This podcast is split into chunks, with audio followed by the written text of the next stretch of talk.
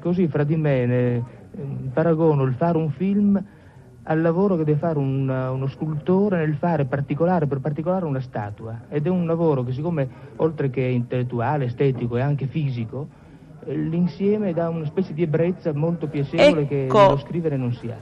Mi? Se te farà ancora dei film? Ma io penso di sì, spero di sì. E pensa, per quanto poco conosca l'Inghilterra o quasi niente, pensa che questa isola potrebbe ispirarla per un nuovo film, oppure preferisce rimanere nell'ambiente romanesco? Ah, io sono uh, talmente, talmente poco adattabile che ho finito col diventarlo moltissimo, quindi se stessi in Inghilterra probabilmente uh, troverei qualcosa da dire anche per l'Inghilterra, naturalmente dopo aver superato le fatiche terribili dell'adattamento. I sassi della stazione, pezzi da novanta. Solo di ruggine nera, sto sotto la pensilina dove sventola adagio una bandiera. Chi parte da Venezia, dopo un viaggio di due ore, se prende l'accelerato, magari quello del sabato sera, pieno di studenti e di operai, giunge al limite del Veneto e per dissolvenza entra nel Friuli.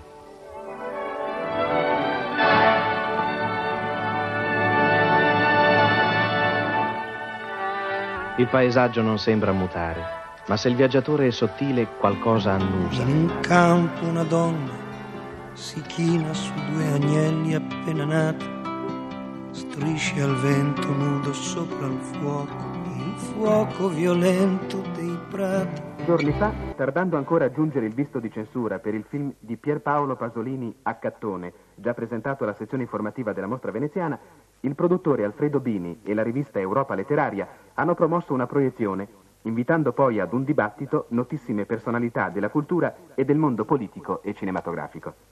La proiezione c'è stata, il dibattito no. Perché? Gli oppositori erano in sala, ma non hanno preso la parola, sicché il dibattito si è trasformato in un simpatico incontro con il film e con lo scrittore più discusso del momento. Dopo un'introduzione del produttore Alfredo Bini, prendeva subito la parola Federico Fellini.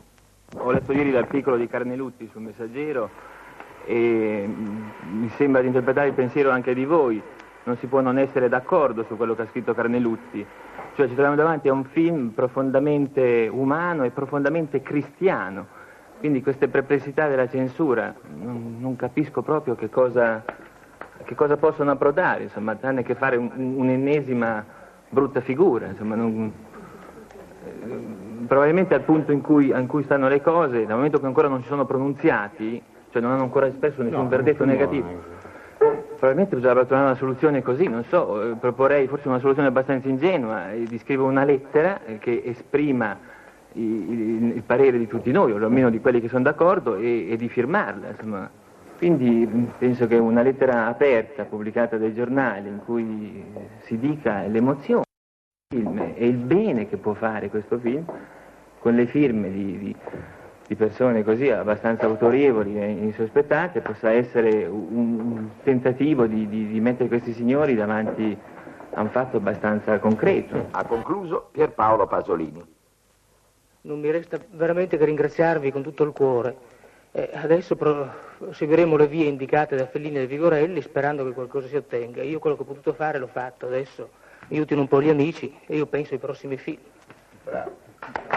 Le montagne si sono scostate a nord con vene di ghiaioni e nero di boschi appena percettibile contro il gran velame. E il primo Friuli è tutto pianura e cielo. Lei crede che ci sia qualcosa nel film che possa turbare i giovani? Io penso assolutamente di no. Uh, li posso turbare, ma nel senso buono della parola. um, uh, Iemolo, per esempio, dice che secondo lui questo è un film da proiettare in tutti i riformatori italiani, perché dà del male, del vizio, un'immagine così tragica, così angosciosa, che veramente toglie qualsiasi tentazione di fare quello che fa Cattone. E questo è stato lo scopo, la ragione del suo film? No, la ragione di un film non è mai così uh, dichiaratamente, esplicitamente didascalica. La ragione uh, più profonda, più complessa che questa, però eh, tenevo conto anche di questo. Il vecchio poetico accelerato tocca così Sacile con la sua misteriosa livenza e subito dopo Pordenone, bruno tra i verdi tenerelli del Noncello, e poi la Meduna, e poi Casarsa e i Tagliamenti. Sera luminosa, sul fosso cresce l'acqua, sopra un vagone abbandonato, io ti ricordo, e gli strappa il fianco bianco e gelato, intorno dopo la notte ci sono tronchi sporchi di mostre e mille macchine in fila laggiù, in un deposito nascosto.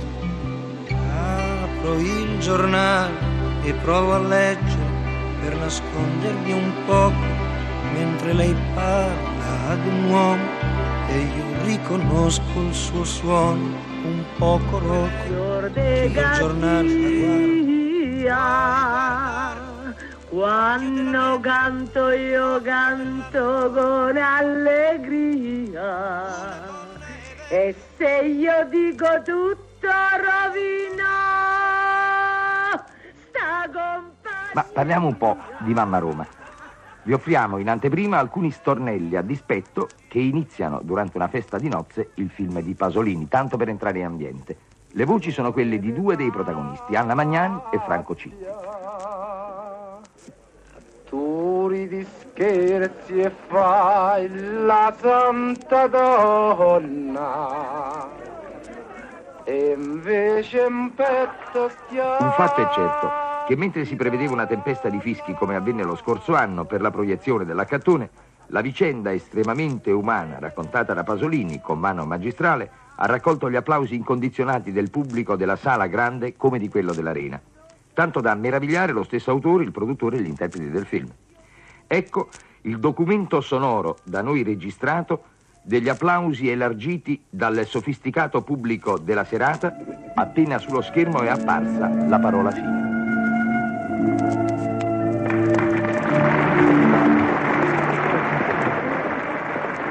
Questi gli applausi che hanno accolto Mamma Roma.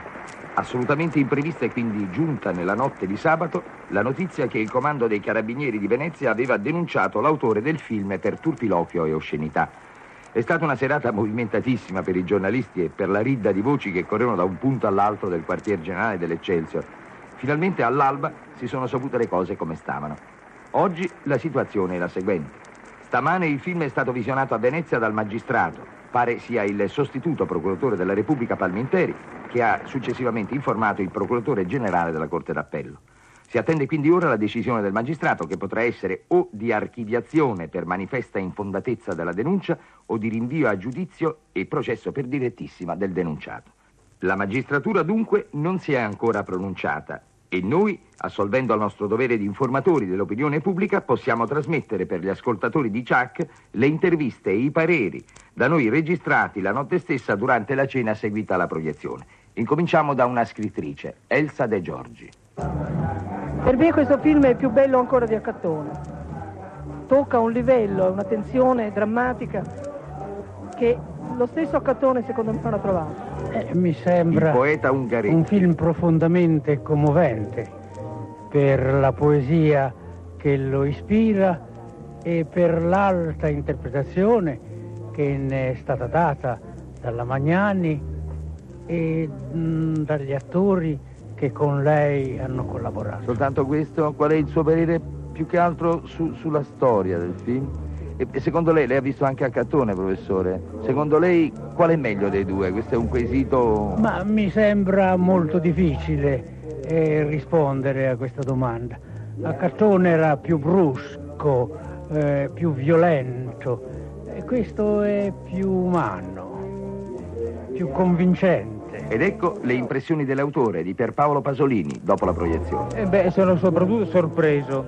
Mm, ero andato alla sala del festival con molta paura, anzi devo dire che in fondo era la prima volta che avevo paura, nel vero senso della parola, nel presentare una mia opera al pubblico, sia letteraria che cinematografica, per tante ragioni che inutile che stia a spiegare, e quindi questa um, riuscita insomma di, di questa sera mi ha molto sorpreso.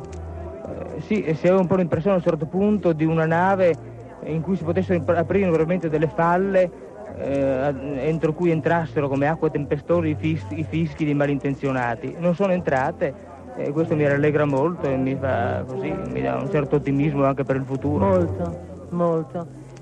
perché quando il pubblico, quando in sala c'è un silenzio come quello che c'era stasera, dove non si sente volare una mosca, questo è un grosso segno.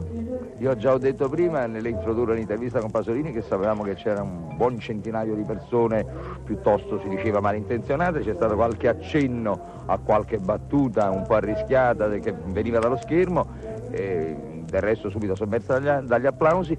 E poi, e poi il film è andato avanti ed è finito in quel trionfo che gli ascoltatori che in questo momento ascoltano la tua intervista hanno già sentito prima, perché io ho trasmesso gli applausi autentici dalla platea. No, sì. Magnifica. Sì, veramente uh, si sentiva benissimo che in sala uh, c'era qualcosa di organizzato, una specie di missione da portare a termine, ma non, uh, no, non gli si sono aperte le ali, non hanno decollato, e questo è un grosso successo.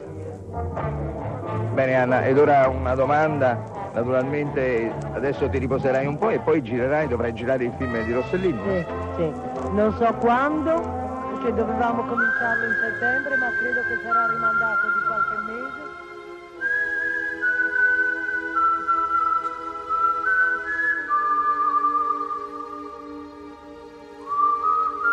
Ancora una volta i sassi di Matera fanno da sfondo a un film. Dopo l'attuata Zampa e Brunello Rondi è la volta di Pier Paolo Pasolini, che è venuto a girare Il Vangelo secondo San Matteo. Pasolini, le poniamo la solita domanda d'obbligo: perché ha scelto proprio la Basilicata per questo film? Beh, la Basilicata è un po' esagerata. Ho scelto della Basilicata due o tre località. Una è Barile, un paese di albanesi, no? Eh, che mi è servito per fare Betlemme. Un altro posto è Matera, che mi serve a fare Gerusalemme.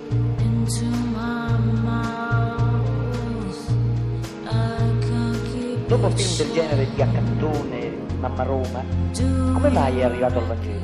È stata forse una scoperta della maturità per lei? Mi sembra che col Vangelo riesco, riuscirò a realizzare una specie di sogno che hanno tutti gli autori eh, della mia generazione, appunto delle generazioni impegnate, cioè eh, concretare, rendere così un fatto realizzato, vero, vivo, eh, quella nozione di Gramsci che è nazionale popolare. Questo è il Vangelo Vangelo o hai visto una visione moderna? No, no, il Vangelo seguo letteralmente il testo di Matteo, non ho aggiunto nemmeno una sillaba al dialogo, né ho tolto una sillaba, né un sì né un no. E quanto al resto, cioè quanto a quello che non è dialogo, non l'ho sceneggiato, l'ho visualizzato, diciamo così, mantenendomi proprio letteralmente fedele al testo di San Matteo. Pezzi da novanta. Un'ultima domanda a Pasolini per concludere. Perché tra i quattro evangelisti ha scelto proprio Matteo? Ma il motivo è puramente casuale. Io nell'ottobre del sessantadue mi trovavo ad Assisi, proprio il giorno in cui ad Assisi è arrivato inopinatamente Giovanni ventitreesimo, il che, fra le altre bellissime cose di quella, di quella sortita del Papa, ha causato un blocco definitivo del traffico della cittadina, e questo mi ha costretto a stare in casa dei miei ospiti, che, sono, che era la Pro Civitate cristiana di Assisi. Ehm, bloccato in camera, non avevo altro da fare, ho preso il piccolo evangel- eh, Vangelo che c'era sul tavolino e ho letto. Ho cominciato dal, dal Matteo perché era il primo, ed è lì che è avvenuto il trauma.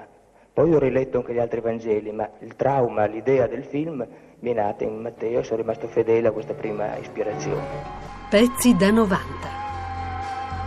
Pezzi da novanta punto rai punto it